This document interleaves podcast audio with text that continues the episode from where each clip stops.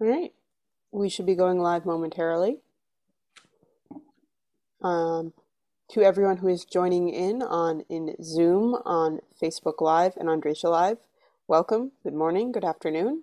This is the final session of The Struggles of Jacob with Rabbi David Silber. It has been, and it has been a pleasure learning with you this, through this fall's month, and let's wrap it up with one more good class, see how far we get. Um, if you would like to follow along in your own Tanakh, you are certainly welcome to, in starting in Genesis thirty-one. Otherwise, we will share on the screen from Sfaria. All right, Rabbi Silber, good morning. Thank you very much. Yeah, this is the last of these sessions. Hopefully, we continue uh, the very end of January with Sefer Bereshit, so looking forward to that as well. So we're up to the, Yaakov has run away from Lavan. And uh, Lavan is chased after him and overtaken him. And they exchange, uh, I would say, counter charges. Lavan says, why did you steal away? And not only that, you stole my gods. And Yaakov responded, I was stole away because if I hadn't stolen away, you would not have permitted your daughters to leave. You would have, by force, kept them with you. And as far as your gods are concerned, whoever took them should die. Yaakov didn't know that Rachel had taken them. That's what the Torah says. And then Yaakov adds, and by the way, if you want to go search, go right ahead and search. So normally when somebody says, if you want to search me, go search, you don't do it. But the case of Lavan, it's not true. And Lavan does search. In fact, he searches all of the tents, Yaakov's tent and the tents of the various wives. And he can't find anything. When he comes to Rachel's tent, she hides the teraphim that she has stolen in a saddlebag, and she gives the excuse that she can't stand up because derech nashim, the way of women, is upon me, and he, Lavan can't find the teraphim. So we ended, I think, with a, as I remember, with the point being that the Torah, in fact, has told us why she steals the teraphim. It's a perfect example of irony. He hears one thing, but we, the reader, hear something else. He hears would be impolite or wasn't customary in those times for a woman in that state to stand up, or maybe she was deemed to be too ill to stand up, who knows, or too weak. Um, little evidence today that that's the case, but perhaps that was a common prevailing thought. But we read it differently.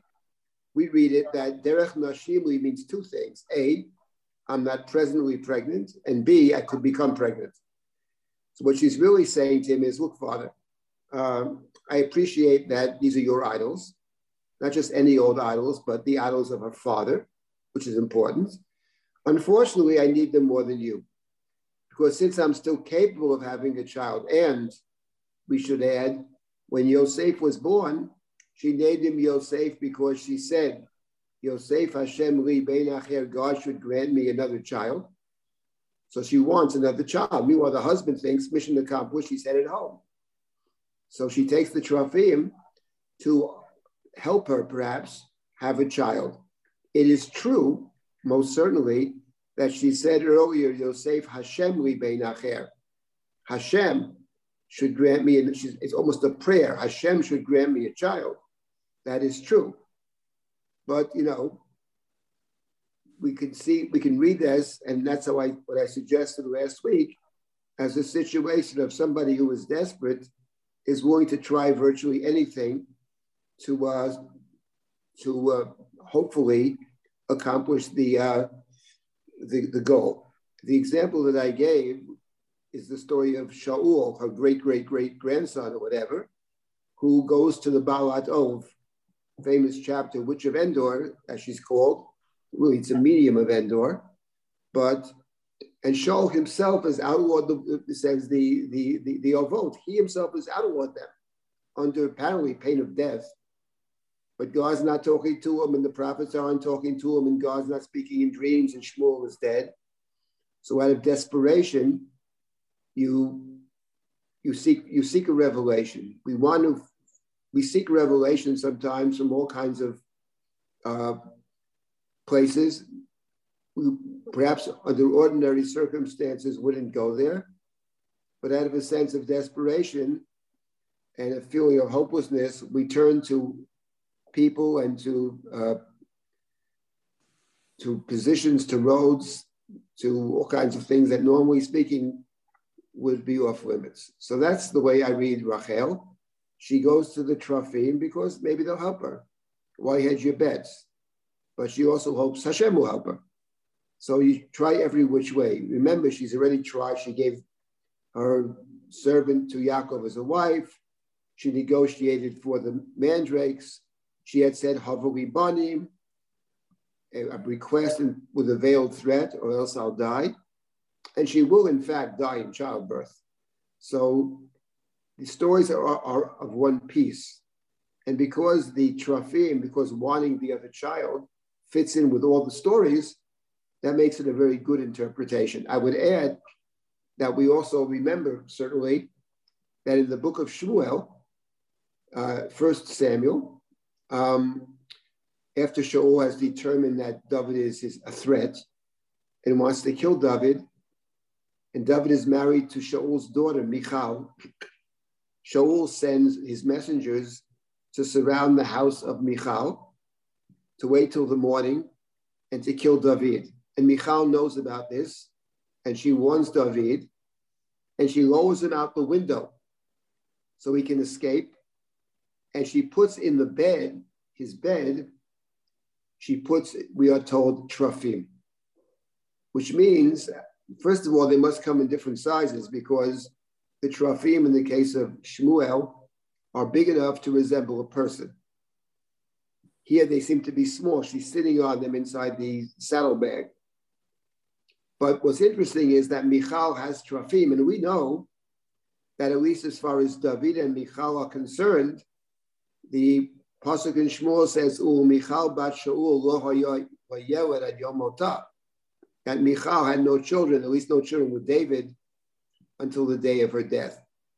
So it would then fit in very well that the teraphim were a kind of fertility god, perhaps, that she perhaps wants a child and is not able to have a child. So she has teraphim. And once again, they are Shaul's daughter.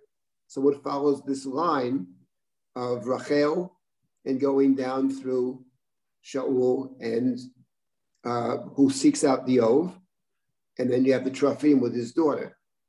In fact, in Divrei Hayomim, which says very little about Shaul, I would add, but it does say he was dismissed from office because he sought out the Ov, the Balat Ov, and doesn't go into the whole story.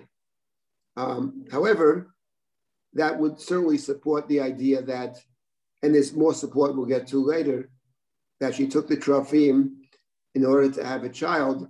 And the Torah, in fact, lest one not understand this, the Torah basically tells you, by this gratuitous comment of Rachel, sorry, Father, I can't stand up, ki derech nashim, is the Torah's way of teaching us or telling us to understand the teraphim uh, were taken, stolen, out of a desire to have this other child that she had spoken of earlier when she named her son Yosef. That's as far as we got last time. I would like to try to finish the chapter today if we can. So let's start now with thirty-sixth Pasuk and see how far we can get. And I'll stop periodically to take comments or questions.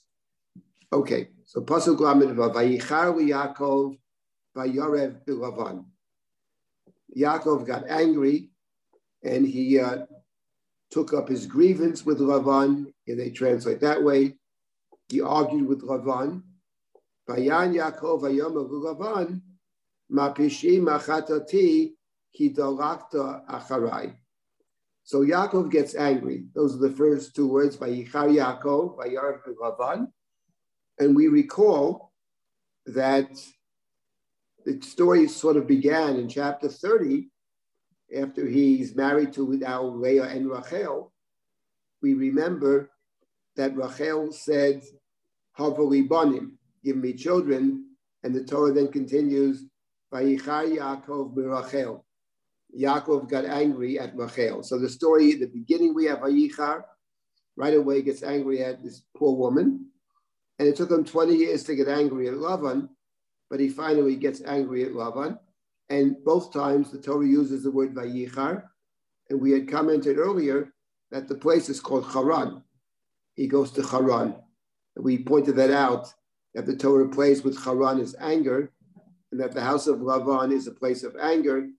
And just to recall, we I suggested that it's a place of anger. Anger is often associated, often comes together with a situation where somebody feels that they deserve more, that they're not getting what they deserve in the positive sense. They're not being rewarded amply for their whatever. So that certainly is Lavan, because for Lavan, no matter whatever you give Lavan, it's never going to be enough. As he will say explicitly a few verses down, it's all mine. So that kind of thinking that it's all mine, magiyali, as we say in Hebrew, uh, that moves us towards anger, because it's not right, it's not fair. Why is the other person getting more than me? Why aren't I getting, you know, what I really deserve? So that's the anger. So the place of Haran is a place of anger, and anger is has a constructive side to it sometimes, but often it is not helpful. But in this particular case, it takes Yaakov twenty years, but he gets angry. And what seems to, to finally spark Yaakov's anger seems to be the invasion of the tents. Yaakov had said, listen, you want to go search, go search. I, I, I, know, I know nothing about it. So Lavan searches. And after he can't find anything, this is what uh, causes Yaakov to become very angry and to accuse Lavan, and to now to give his side of the story, his understanding of the last twenty years. I would add over here that in terms of Lavan going into the tents, it's very interesting the verb that the Torah has chosen to describe Lavan's going into the tents. And that is back in verse number, um, verse number thirty-four. It says, Lavan went into the tents. Vayimashesh Lavan et kol ha'oel v'lo matzah. Vayimashesh means to touch them, to feel them. Later on in verse number thirty-five, it uses a different word, Vayichapes, he searched for them. That's the word you expect, L'chapes, to search. But Vayimashesh, to touch, to feel. And actually, Yaakov picks up on the verb L'mashesh, because in verse number thirty-seven, he's very angry. He says, Ki mishashto et kol kelai. You've groped, you've grasped, right? Here they try to say, rummage through, L'mashesh, all of my vessels. What have you found? Show us what you found. And this will decide between the two of us. He's found nothing. So, it's, of course, the verb l'mashesh is the one that interests us. Doesn't it because say the verb l'mashesh we encounter with Yaakov, and when Yaakov his mother says, the right, Misha, right? Avi, is what Yitzhak says to Yaakov. He doesn't can't believe it's actually Esau. I mean, something's not right. And that was Yaakov's greatest fear. But Yaakov is wearing the the the the, uh, the, um, the kid's skin, the kid's, right? He has these the the gedizim on his hands, et cetera, on his neck, his hands. So Yitzchak is fooled, and now we have a kind of midah keneged midah, quid pro quo. There it was, Jacob deceiving his blind father, and in the case over here we have. Not his father, but his father-in-law, which is close. Certainly a father figure, head of the household, being mimashesh, not just Yaakov, but Yaakov's wives, and going into the tents, which is a kind of invasion of privacy. So we have, a, once again, a kind of quid pro quo, kind of midah keneged midah. And this is what gets Yaakov angry, finally. Vayichar Yaakov vayarev b'Lavan. He gets angry. He says, what have I sinned? Ma pishi ma chatati, and now we have an interesting verb. Ki dolakta acharai. Dolakta acharai is a strange word, because dolak in the Tanakh, and we know it, of course, from the blessing lahadlik ner, right? It means to light. It means to light or to burn, right? Daleket is one of the illnesses that the Torah speaks of in. Um, in the L'hochiach and Sefer Dvarim, and daleket typically is translated as a disease in which you have high fever. But the truth of the matter is that in English we have the same expression. To be in hot pursuit, right? To be in hot pursuit. That's how I would translate it. That's not the way J P has, but I like that idea. Hot pursuit. What's my sin that you chase after me this way in hot pursuit? So it's a rhetorical question, which typically is an accusation. Okay, you, you rummaged through all of my vessels. What did you find? Show me, where's the proof? Where's the evidence? Simko, place it here, before your brethren and my brethren. We have to always remember that the so-called brothers, the family of Lavan, is also the family of Yaakov, because Lavan is both Yaakov's father-in-law and Yaakov's uncle, right? So he's both, he's related. They, they're deep, the families are deeply connected. Um, he's running off to his mother, to his mother's brother. So therefore, it's, the relationship is very complicated. He's also his employer. He's everything. He's his employer, he's his father-in-law, he's his uncle. So, achecha, achai v'achecha, between the relatives, let them judge. V'yochichu ben shenenu, it should decide between the two of us. Now, that's a very important word, v'yochichu. First of all, it appears not only in verse thirty-seven, but it appears at the end of Yaakov's long speech to Lavan, which is in verse number um, thirty, forty-two. In verse forty-two, which is the end of Yaakov's speech, that verse right there, thank you. You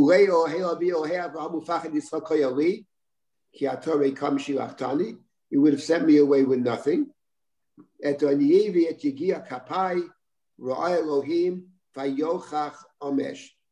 took notice of my plight. Here they translate gave judgment.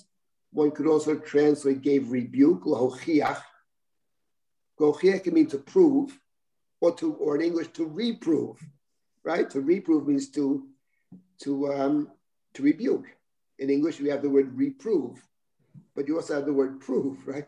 In Hebrew, it's the same thing. L'hochiach can mean to prove, but can mean to tell someone off, l'hochiach, to reprove. So the speech is framed, one might say, with the verb l'hochiach, and that's very important, because we had that earlier in the parallel story. In the Don't parallel we have it story between Lavan, Avraham and Sarah? Avraham and Avimelech. With Avraham and Av, with uh, sorry, you don't have the verb l'hochiach with oh, Sarah okay. itself. Oh, you, you should have, have it. You, do, you have it. You do have it with Sarah in chapter twenty, when Avimelech and Avraham are sort of buddies, and he says to Sarah, "I've given you a brother." He calls Avraham a brother afterwards, because Avraham said, "Shmuel is my sister." And the money I'm giving you, the thousand, I'm giving you, Elef Kesef, will be kol v'nochachad, will be a rebuke to anybody who suggests there was something untoward here. I pay a fine, kol v'nochachad. But in the next chapter, in chapter twenty-one, when Abimelech says to Avraham, let's make a, let's make a treaty, v'ochiach Avraham et Avimelech al odot b'yer hamayim. So Avraham rebukes Avimelech. In chapter twenty, your servants have stolen my water. And Avimelech, in typical fashion, says, he has all his terutzim, you know, I don't know who did it. Why didn't you tell me? We'll take care of it tomorrow. He has all the answers, always has multiple answers. But Avram doesn't. And that's a very important point in the Avram story, in breaking from Avimelech, as we had studied. And he continues in the Akedah for the break from Avimelech. So here also, it's parallel. In other words, the Avram story is, what interests us about Avimelech is the degree to which Abraham could be Avimelech. Because in chapter twenty, they're indistinguishable, virtually indistinguishable, the way they talk, the excuses. But at twenty-one, there's a break. And the uh, Yaakov and Lavan is the same problem. What concerns us is the Lavan within Yaakov. There are parallels. And Yaakov has to break away from Lavan. And this is part of that break. Part of the break is leaving. Okay, he stole away, but he did leave. And now over here, we have a real break, because Ed, earlier he, he responded to Lavan. Here he actually attacks Lavan verbally. Here he says, let's, let's review the last twenty years. And this is how I see the last twenty years. So let's go back now to verse number um, thirty, thirty-eight. And now we have Yaakov's speech, beginning in verse thirty-eight. And here we come to a very significant, uh, a significant idea in terms of a significant phenomenon in terms of Yaakov, which speaks to the Yaakov's, I would say Yaakov's greatness, actually, what Yaakov is able to do. We know that Yaakov is a, you know, I would say problematic person in the early stages, despite the, apolo- the apologies and the apologetics. You read the Chumash. Okay, I'm not saying, he's not a villain, but he also, as we say, doesn't get shlishi. You know what I mean? He's, he's uh, problematic. But what Yaakov is able to do, actually, and this is centrally significant, he's able to reinterpret his past. He's able to look at his past and say, I see it differently now.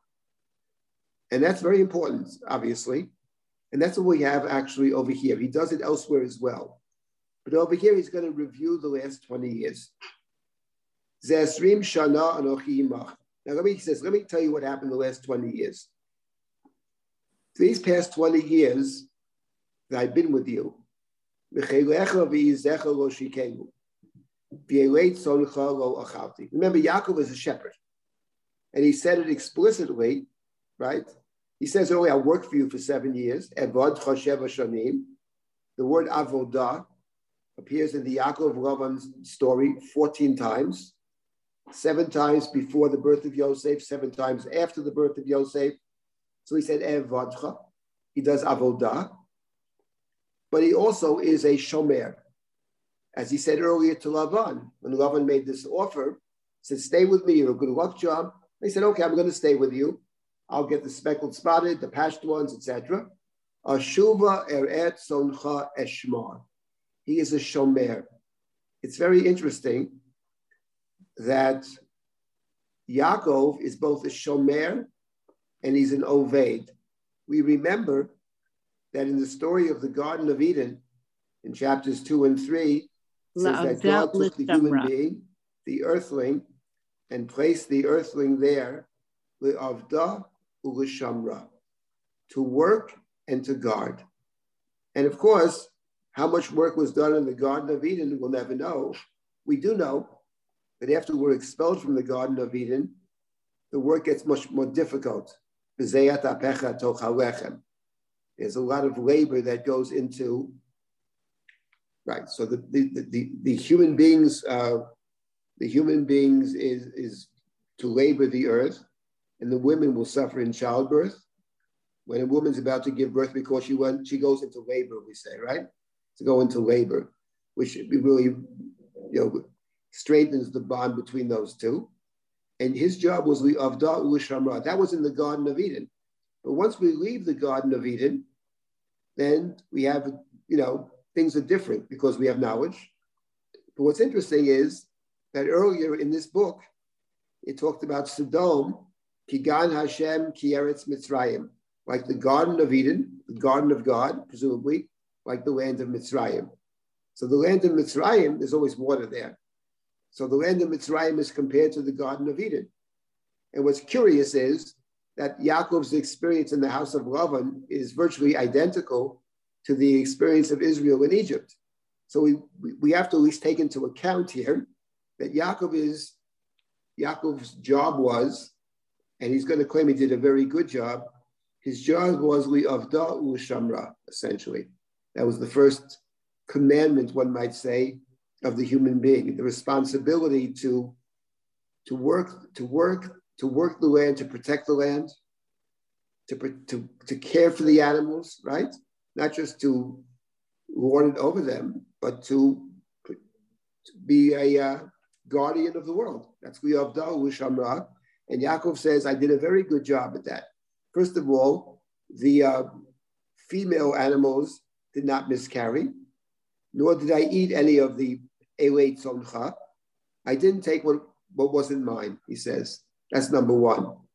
Then he continues. Trefa lo heveti elecha. Anochi achatena miyadi tevakshena. Genuvti yom ugenuvti laila. A very interesting verse. Let's start with the first part. I didn't bring to you a trefa. Trefa lo iveti elecha.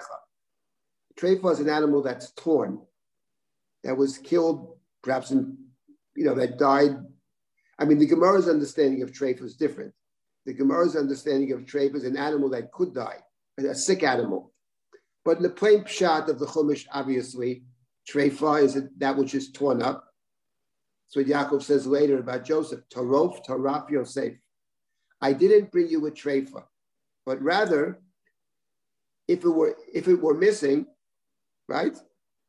He says, if it were missing, the word for missing is an l'hochiach hatena, from the word chait. Chait, which we call sin, is literally to miss the mark.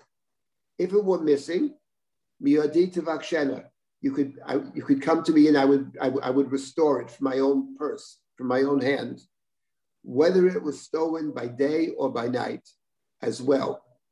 If it was stolen, if it were torn, trefa lo iveti elecha. And what's interesting is, in general, that the Chumash, Chumash itself, the Gemara does too, but the Chumash sees Yaakov's service in the house of Lavan, his work ethic, the way he worked, as a model. Because, for example, we know later in Sefer Shemot, in Parashat Mishpatim, which has many laws, and one set of laws refers to a shomer, person who is entrusted to watch, to guard objects. The objects could be inanimate objects like vessels or money, or they could be animals. So the Torah says, let's find that verse about the animals. What's the rule of someone who's guarding animals, watching animals?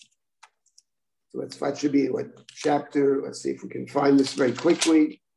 Um, let's see where that would be.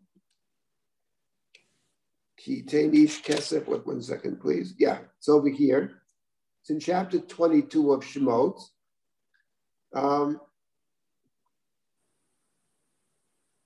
so it says, if someone gives his, I'll read it to you. Verse number nine. Kitenish Areyu. Oh, we have it over there.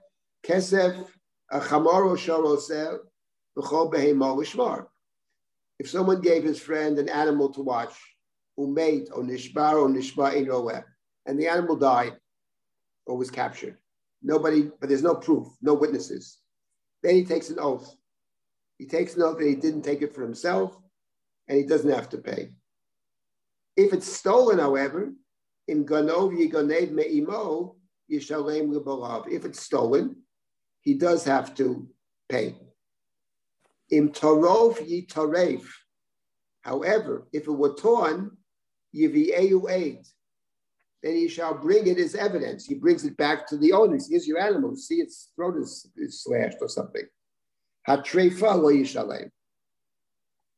So he brings the literally brings the trefa back to the owner, and then he can see it was a trefa, attacked by another animal, and you don't pay. And that, I think, plays off what Yaakov says. Trefa lo iveti elecha, he says. I didn't bring you the trefa. Had I brought you the trefa, you'd see it was a trefa, not my fault. Attacked by a lion, what am I going to do? But lo iveti elecha. I never did that. If it were missing, I paid.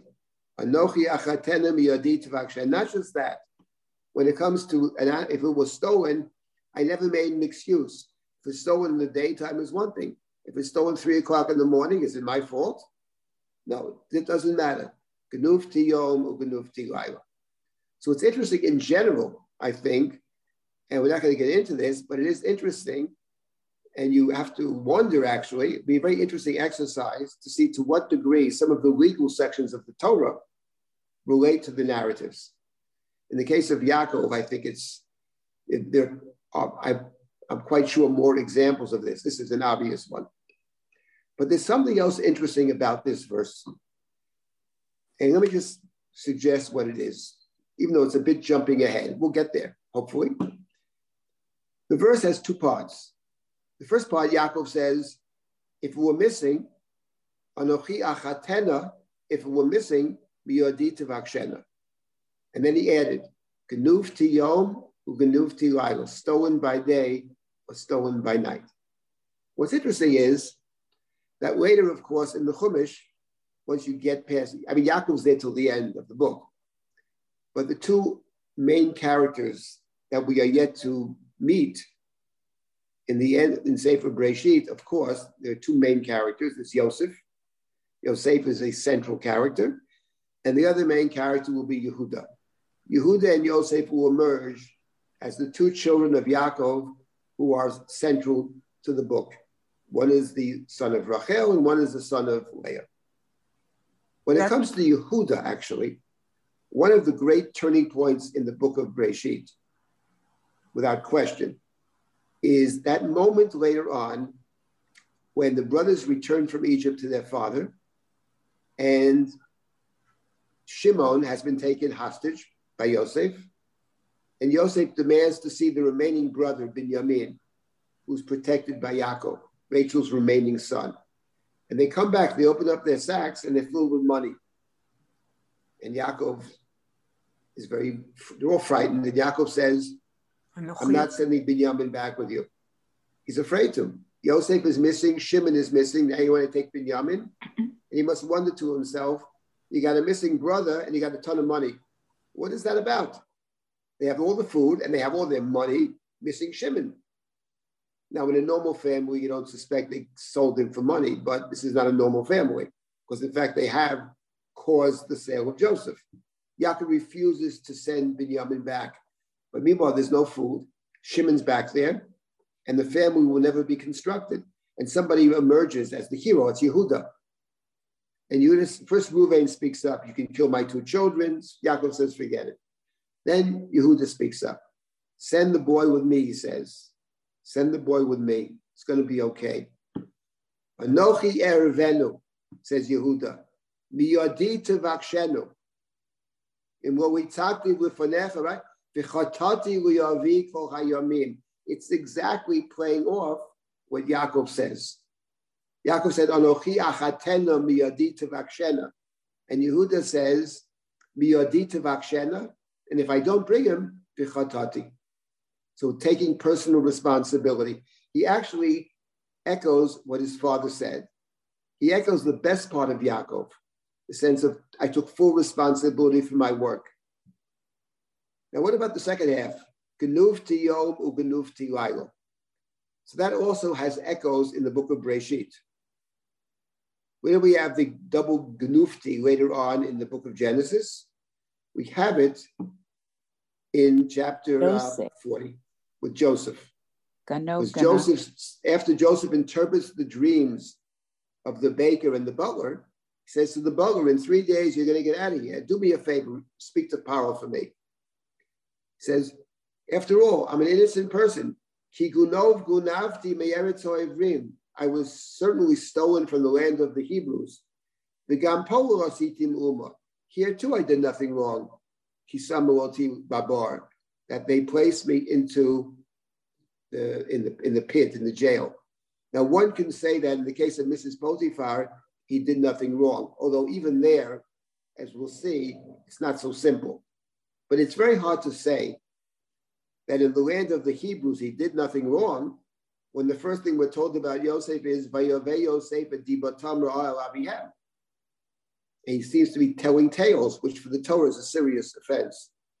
So the interesting is that, I think, points out a difference between Yehuda and Yosef, which is very significant. They're both heroes, but they're very different.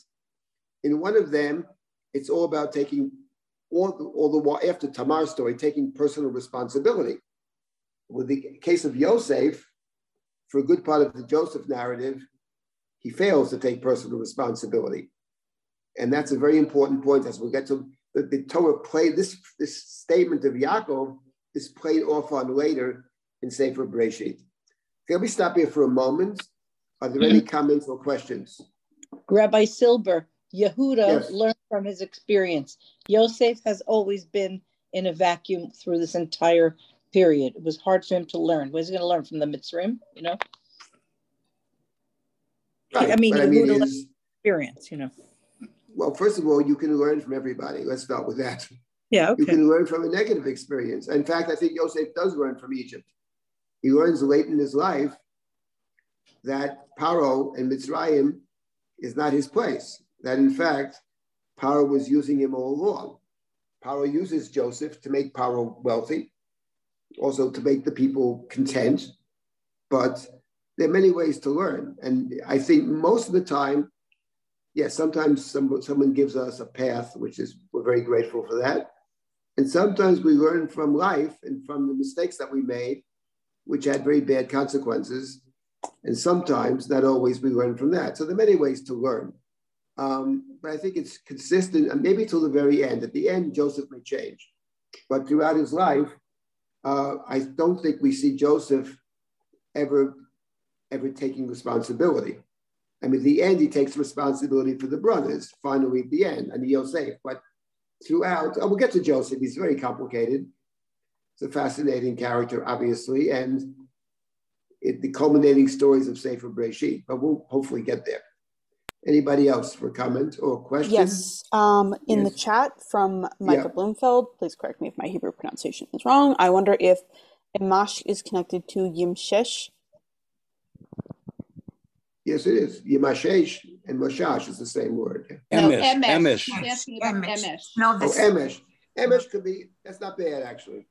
Emish could be a, it's not connected etymologically to it, but it might be a play. That's true. Vayochach Amish. That's a good point. I would say yes. I would say it's that, yes. The connections are not always in terms of the roots. Sometimes the context, the sound, can also be a connection. That's a that's a very, that's a good point. Vayochach Amish, yes, thank you. For like that. Like Trefa and teraphim.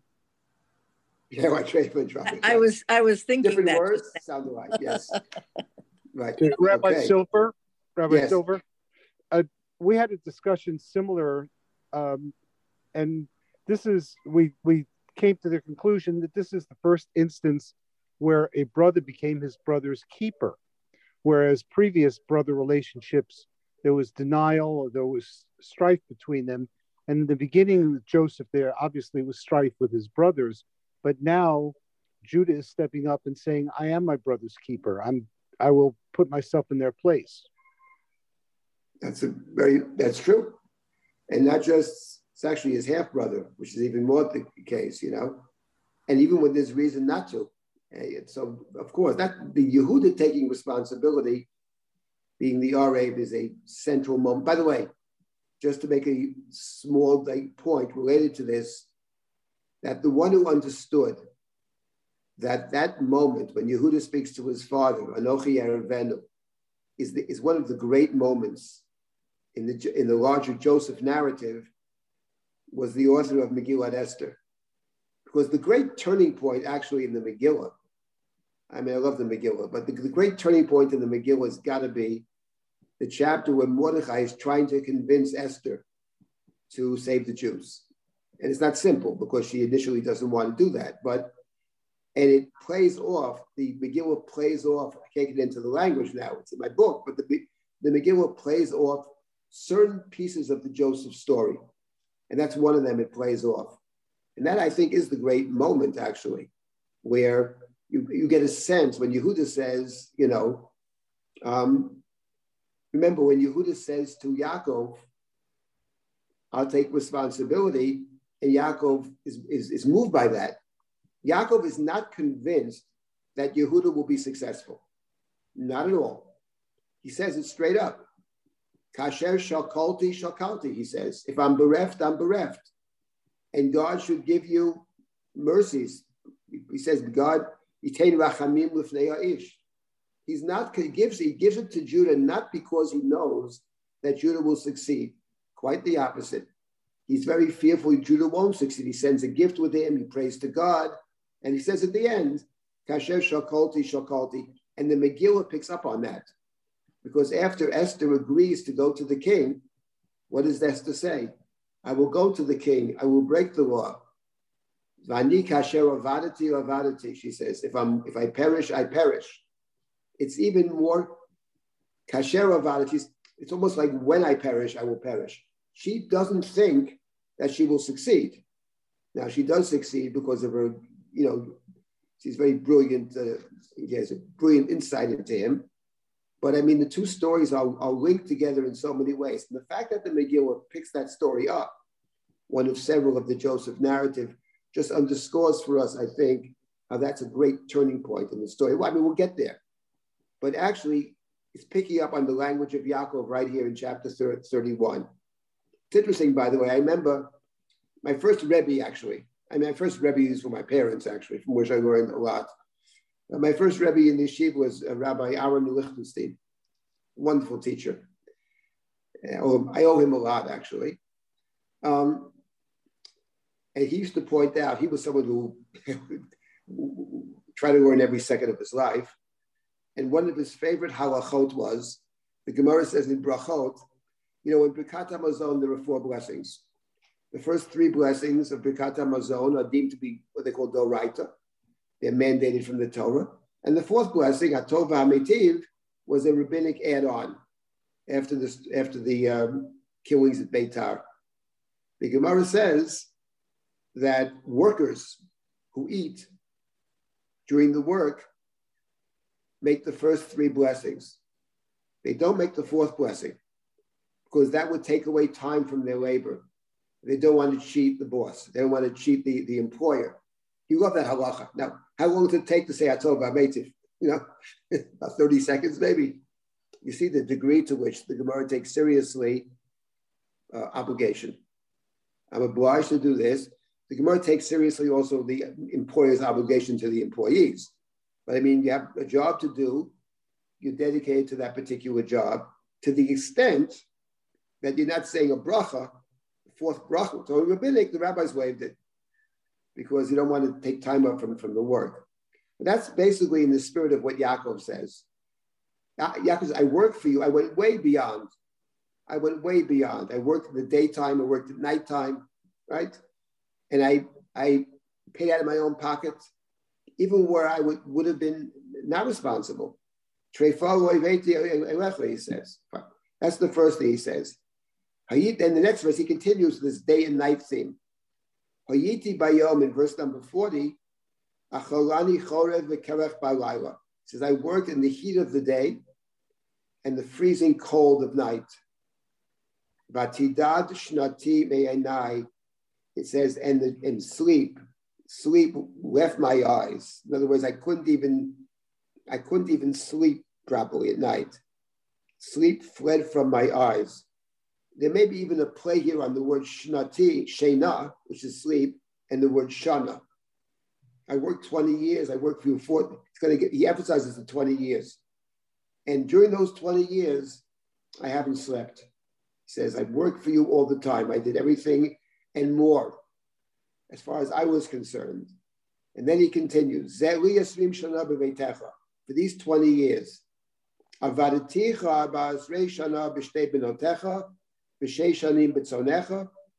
twenty years, fourteen years for your two daughters, six years for the sheep, and you changed my wages ten times. And here, actually, he had said this earlier to his wives, I had a dream, et cetera, and your father cheated me, et cetera. And here he says it to Lavan, which means it's probably true. Whether ten is a precise number or not, the point is, I've done gone way beyond. I, I, I pay out of my own pocket where I'm not responsible, and you're constantly changing my wages. And avadaticha, I worked for you fourteen years. And that's the fourteenth time the word avodah is found in the Yaakov Lavan story. And avodah can mean work, but it can also mean eved, is a slave. And yet what Yaakov is saying here is, I think, I wasn't actually, from your perspective, I wasn't just a worker. I was a slave. Because one of the things that a worker gets is fair pay. Should get fair, fair pay. You can't just change the wages all the time. But you changed my wages many times. And of course, he recalls the fourteen years he worked for the two wives. He was always supposed to work seven years for one wife. So I've, I've gone way, I've done double. In other words, the theme of double is there, right? In other words, genufti yom, genufti laila, hayiti bayom, v'kerach balayla, day and night.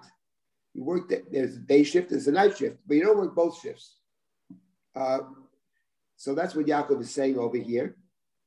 So I've done, I've done more than expected, and you have cheated me. And then he continues. Uleo, Hey Avi, or Hey Avraham, Ufachad Yitzchak Hayoli, if not for the God, God of Avraham, the fear of Isaac. He calls God the fear of Isaac. Ki atare kam shilachta. You would have sent me away with nothing. Lavan said earlier, why did you run away? Would have hired a band, sent you away with great joy. You would have sent me away with empty-handed, with nothing. Et anyiv et yigir kapai, ra Elohim vayochach hamash. God saw anyiv, my suffering and my hard work, and rebuked you last night. And here, as I pointed out many times, this is a very significant verse, the verse number forty-two, because it contains the word anyi.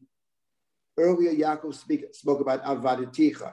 And we remember, of course, that the covenantal terms back in chapter fifteen were gerut, when Avram said, through what shall I inherit the land? So here we have avdut and inui. We have avdut fourteen times, but we got it in verse number forty-one. And in verse forty-two, we have inui. Yaakov says, my understanding now of the last twenty years is slavery and abuse. Now, it certainly wasn't the case earlier. We have no intimation that Yaakov thought so earlier. But looking back, but what's missing over here, of course, is the word ger. The word ger is missing because in the covenant of Brit Ben Abitarim, it's ger, then abdut, and then inui. We have abdut and inui in the correct order. We don't have ger at all. And this is a very important point. I'll just state the point now, and then we'll, in the chapter we'll see how this plays out. It's later, Sarah. The fact of the matter is we don't have ger in chapter thirty-one, but we do have ger in chapter thirty-two.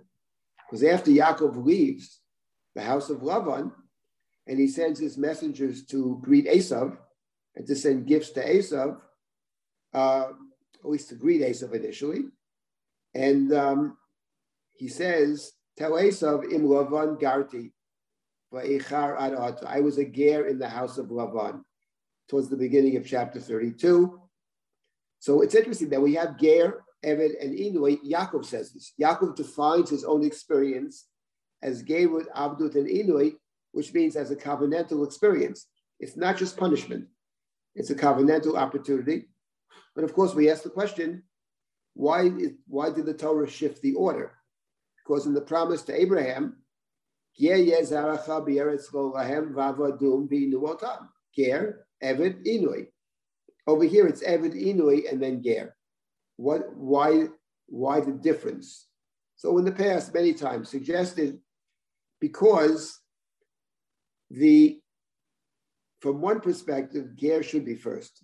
Because being a stranger, being a marginalized person, is what makes it much more easy to inflict upon the other person slavery or abuse. It's a lot easier to attack people that you marginalize first. That's, human beings have done this throughout history, and the Jews have been the, at the receiving end of this very often.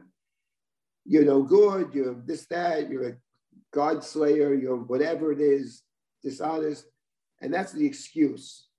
And then they can, they can, enslave, they can torture, they can kill, or whatever.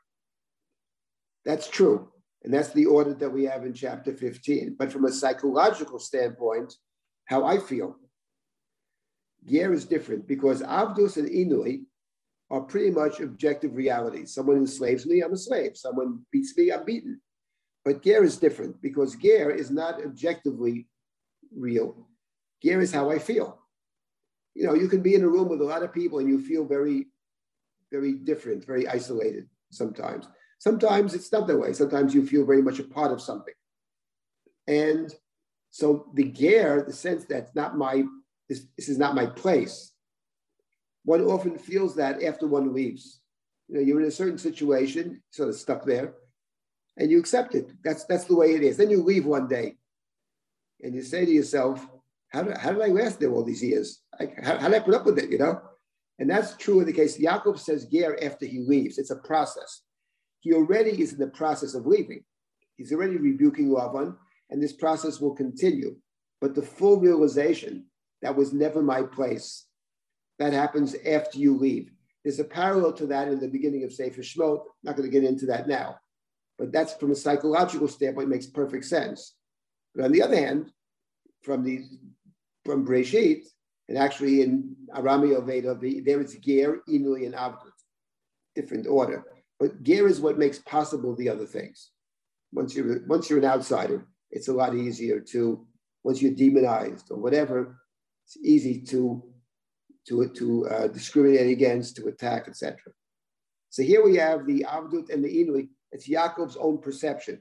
This was not, we haven't gotten to Ger yet, but he's on the right track. Okay. Now, let me just stop for a moment and take any comments or questions, then we'll continue. Yeah. Yes. I'm, I'm, I'm, I'm, assu I'm assuming that we're, that we're witnessing here um, uh, another, another shlav, another, another, another, another development in Yaakov's development, needed development of character, in which, in which while he is getting angry, which is a switch for him, he's getting overtly angry, but he still doesn't get it. Um, I mean, he's. I mean, the, the the reader, the reader can't miss what Sarah brought up about Mashesh, that it's Mida Keneged Mida. But Yaakov doesn't seem to yet get that that's happening to him because of what he did. So he's outraged. If he right, understood, if he understood the content, the karmic context, he wouldn't be outraged. Or maybe right. he's, so he I still would, because I would say he's on the right track. Yeah, I don't think he's fully. Look, the, the process will culminate in, in his becoming transformed, which is becoming Israel, which is the wrestling with the person, divine messenger, et cetera. Okay, but My then what is, I want to yeah, but then what I want to see after that is I want to see him have the guts to not only confront Esau head on, which he does, but to to to not then fake Esau out and deceive him that he's gonna he's gonna actually meet up. Okay, with so him. We'll get to that. I, your okay, all right. Good question. Right, so we'll see that. We'll see chapter thirty-three. I'm going to meet you later. He doesn't. We'll discuss that. And I think Yaakov is someone who, you know, throughout his life, I think, it's not just actually, I wouldn't say that wrestling with the Ish is the end of Yaakov's development. I think Yaakov develops up to the very end. I think the greatness of Yaakov actually is in Parashat Vayichi, where he actually builds the family. And he understands, I mean, Yaakov is the key figure in the book, and the book is, and he's also Israel. So we'll, we will see. Uh, But your point is well taken. It's certainly not, it's a process, and we're in the process. But seeing the last twenty years as suffering and slavery certainly is, is not what we understood Yaakov to, to be thinking earlier, you know? Um, Yaakov early doesn't seem to be terribly upset. I mean, he's angry that Lavan tricked him, that's for sure. But he's doing very nicely there until he sees the faces of Lavan's children and Lavan's own face, he hears them talking. So it's a, it's a, it, we're, he's moving in a certain direction. Let's put it that way. We'll have to wait because it's it's all process over here. Now that's what Yaakov says. Now we have Lavan's response, which is pretty much what we anticipate from Lavan. Um, sorry, I, is someone else? Go ahead. Yes, uh, one more question. Um, actually, uh, Laszlo Marcus. Yes, uh, Laszlo, you should be able to speak. You're... I'm not hearing Laszlo. Unmute. Okay. Unmute. No, you go ahead. Okay. In terms of Yaakov's development, at the end of his life, when he speaks to Paroi, he is very direct and he says the very things that an Egyptian wouldn't want to hear, that his life is short, that it's uh, suffering, and uh, he throws a kind of a challenge to Paroi uh, so that he does become a straight man. Right. I mean, Yaakov does have a very difficult life. Of that, there can be no question. He says it straight out himself. And uh, you know, we'll get there hopefully someday, but he but sees the suffering so as, against... you know what it is? I mean, he's, I think Yaakov, I don't want to jump the gun. Yes, he says it explicitly. My life, my years are short and bad. That's what he says. But I think that, you know, I think what is difficult to accept is when one feels that life has no meaning. I think that that's not Yaakov. Yaakov knows he suffered, but Yaakov actually builds, build, builds the family. And we have to remember that the covenant is, is that kind of a covenant. The three generations of Gerut, Avdut, and Inui, the fourth generation shall return to the land. The third generation does not return to the land.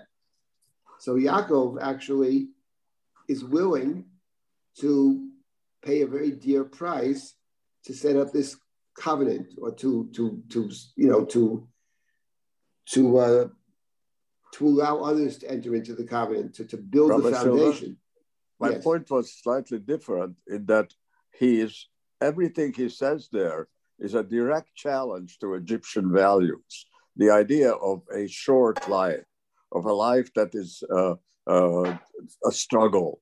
You know, in, in Egypt, the values are that you maintain everything on an even keel, and that it, everything lasts forever, or at least you try to.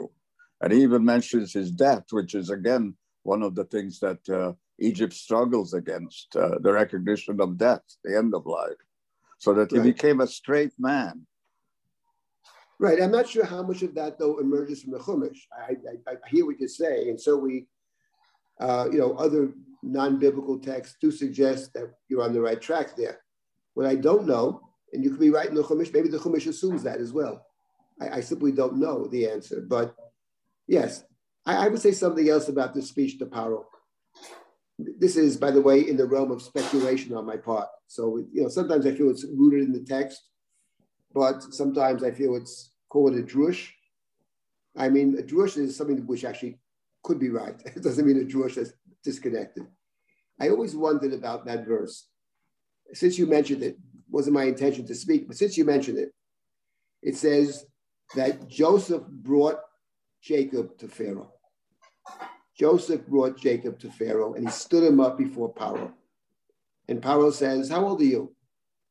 He says, not as old as you think, he says. I may, may I look older than I am. My, my years were few and bad, and they didn't reach the years of my parents and grandparents. I always wondered about that speech to Pharaoh. Who's he actually talking to, you know?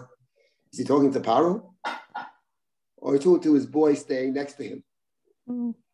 All these years, you know? Joseph was seventeen years with Jacob in the beginning of his life, and seventeen years at the end of his life.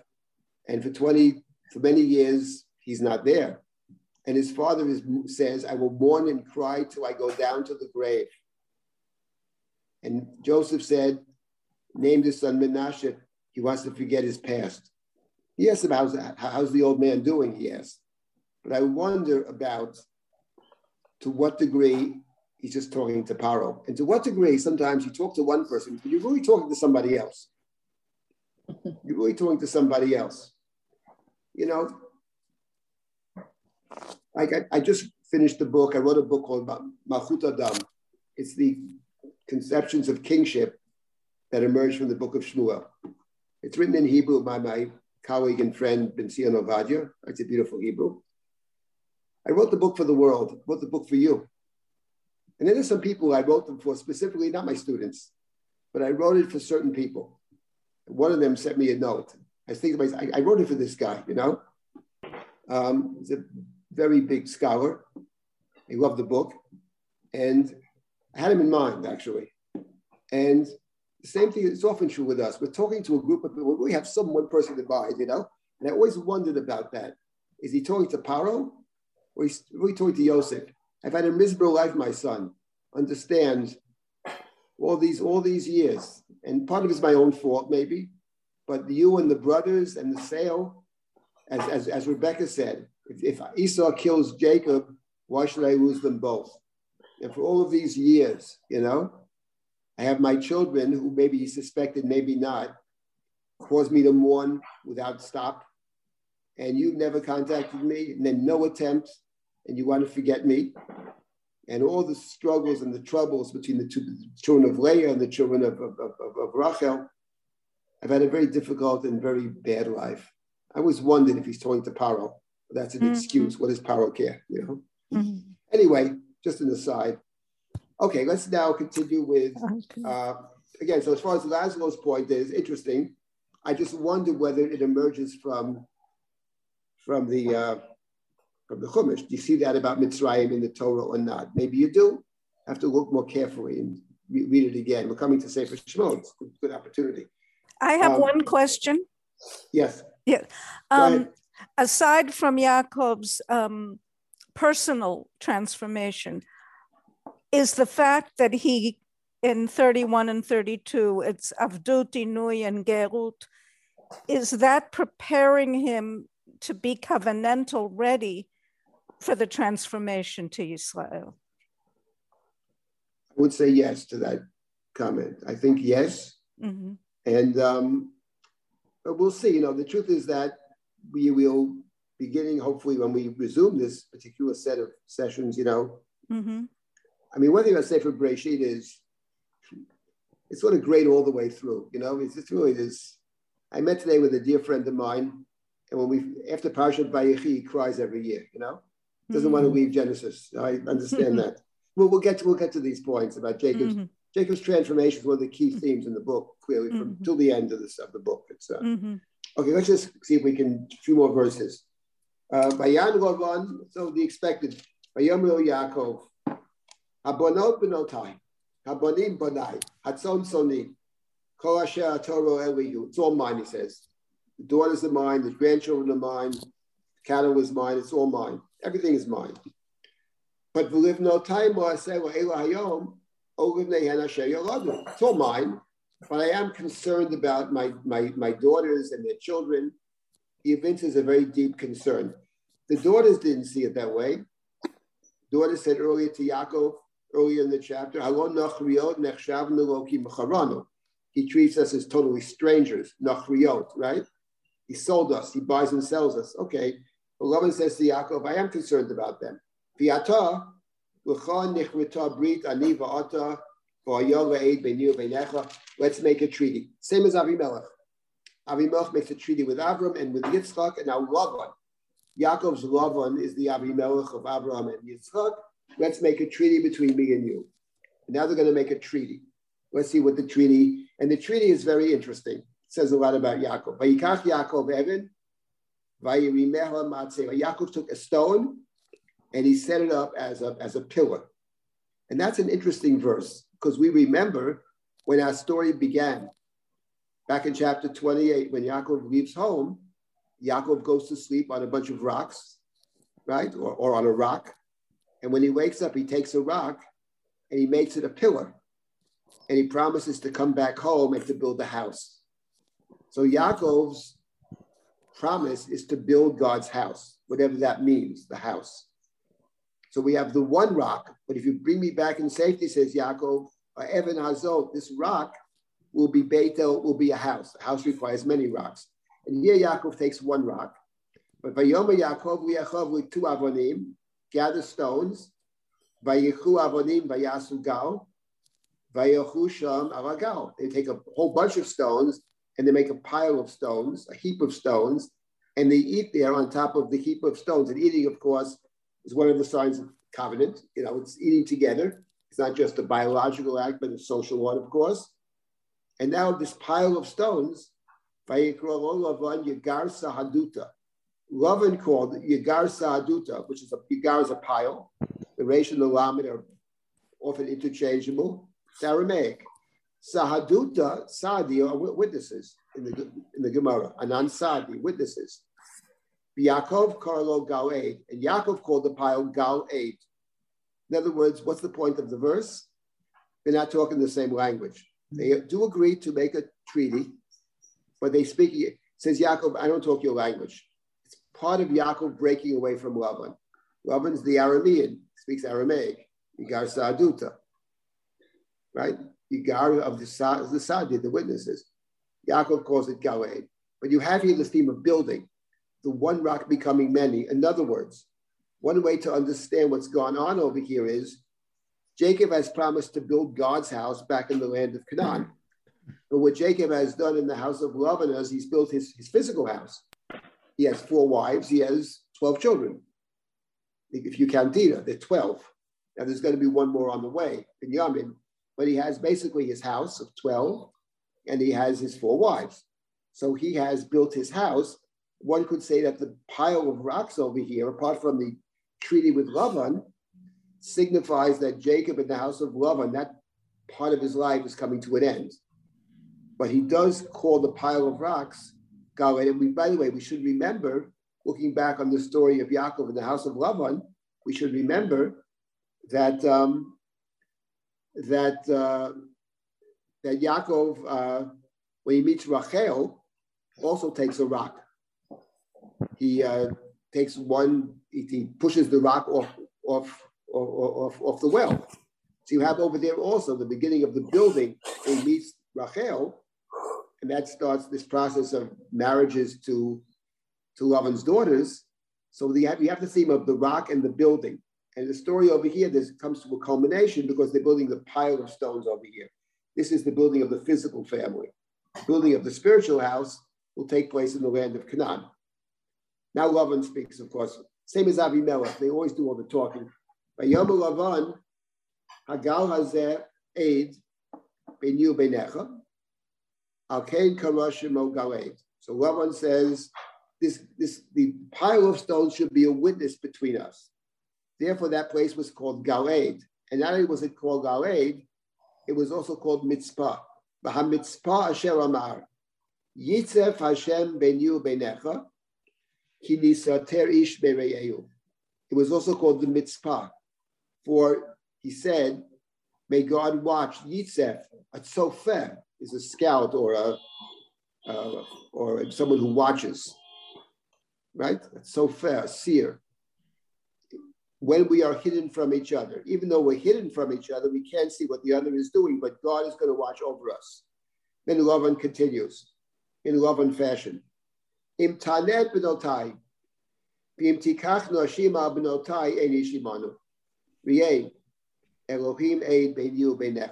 says to Yaakov, I'm very concerned about two things. First of all, I don't want you to abuse my daughters. Do not abuse my daughters. And furthermore, do not marry any other women. Then this Eni Shimano. He says, like this is this is this would be a, a violation of our of our deal. Look, he says, God is a witness between me and you. And what's funny about verse number uh, fifty is, of course, these two things that Lavan is concerned about. Namely, not abusing or mistreating his daughters or taking additional wives are precisely the two things that Lavan does in the story. Because Leah, when she has her first child, she says, God ra Hashem be on ye. God has seen on ye, my suffering. She sees on ye because Lavan has manipulated precisely to give Yaakov not one wife, but two, or maybe four. And those are the two things Lavan's very concerned about. Not to do inui to the daughters, not to take additional wives, when of course Lavan has done precisely that. That never stops Lavan, however. So the hypocrisy, of course, is throughout. And then and Lavan hasn't, continues. And hasn't he, still, notice how much Lavan does the talking. And hasn't and he just Lavan switched Yaakov. the meaning? Excuse me? Hasn't he? Hasn't he just switched out the original meaning? The original meaning was, "You don't pass it to do evil to me. I don't pass it to do to go to to come and hurt you." He just gave it a right. new meaning. Now he's adding something to this. Exactly. Right. He's adding to this. He's, he's giving Jacob a, a, a, some mussar. He's, he's lecturing him about the way you treat the, the, the, these women. Of course, precisely the things he's done in the past. But yes, he's, of course, he's adding to these things. In addition, it means. In addition. It says, behold, he says, this mound and the pillar, which I have set up between you and me. Actually, Jacob set up the, the pillar. But this, this which has been set up between me, me and you, then he continues. This, this, these, again, once again, are witnesses. This is important. This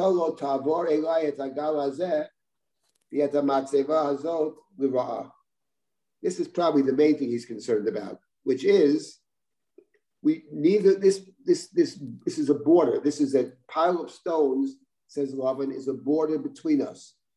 Neither is allowed to cross the border to the other side to make trouble. That's what he's really concerned about. Jacob has left with a lot of his flock, with his daughters. Jacob is a force to be reckoned with. Maybe not today so much, but in the future. And Lavan is concerned about that. Lavan is the Aramean. We know that later in the Tanakh, in the book of Kings, the Arameans are the main enemy. Jews and the Arameans. So we, that what he's really concerned about is this is a border between us. Neither of us should cross to the other side with hostile intent, l'ra'ah. And now we're going to make this, this treaty between us, called a covenant between us. And he now, Lavan says, and this covenant, God sees all. Elohei Avraham ve'Elohei Nachar yishpetu beinenu. Elohei Avihem. The God of Abraham and the God of Nachar, their ancestral deities, judge between us. Vayishava Yaakov b'fachad aviv Yitzhak. Very interesting verse. What Lavan looks to over here, Lavan looks to a common, a common ancestry. May the God of Abraham and the God of Nachar, their ancestral deities. We have something in common, says, says Lavan to Yaakov. I have the God of Nachar. You have the God of Abraham. Abraham and Nachar are brothers. So they have a common God. So the God who's watching over us is the common God to both of us, the God that is common to both of us. But Jacob doesn't swear by that God. He doesn't even swear by the God of Abraham. It's interesting. And Jacob swore by the fear of Isaac. The fear means the God of Isaac. Why did Jacob swear by the God of Isaac and not by the God of Abraham? I think the reason is simple. Avraham is still connected in some deep way to uh, to, uh, to to Aram. Uh, Avraham is big. Avraham's connected to the whole world. Yitzhak is a different person.